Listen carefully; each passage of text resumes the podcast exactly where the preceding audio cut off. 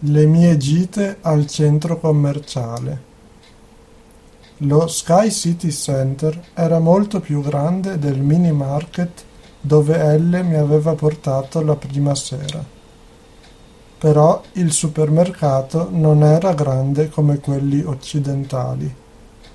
Inoltre aveva un ridicolo nome italiano, fantastico, ma scritto in cirillico non era così fantastico, perché mancavano molte cose che in Italia si trovano in tutti i supermercati.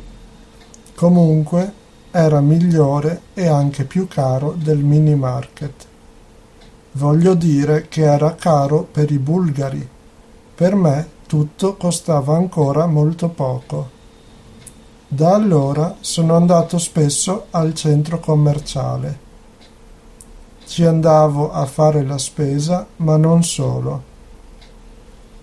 C'era un ristorante con un nome italiano, Ugo, che però non preparava piatti italiani. E c'era il lavasecco.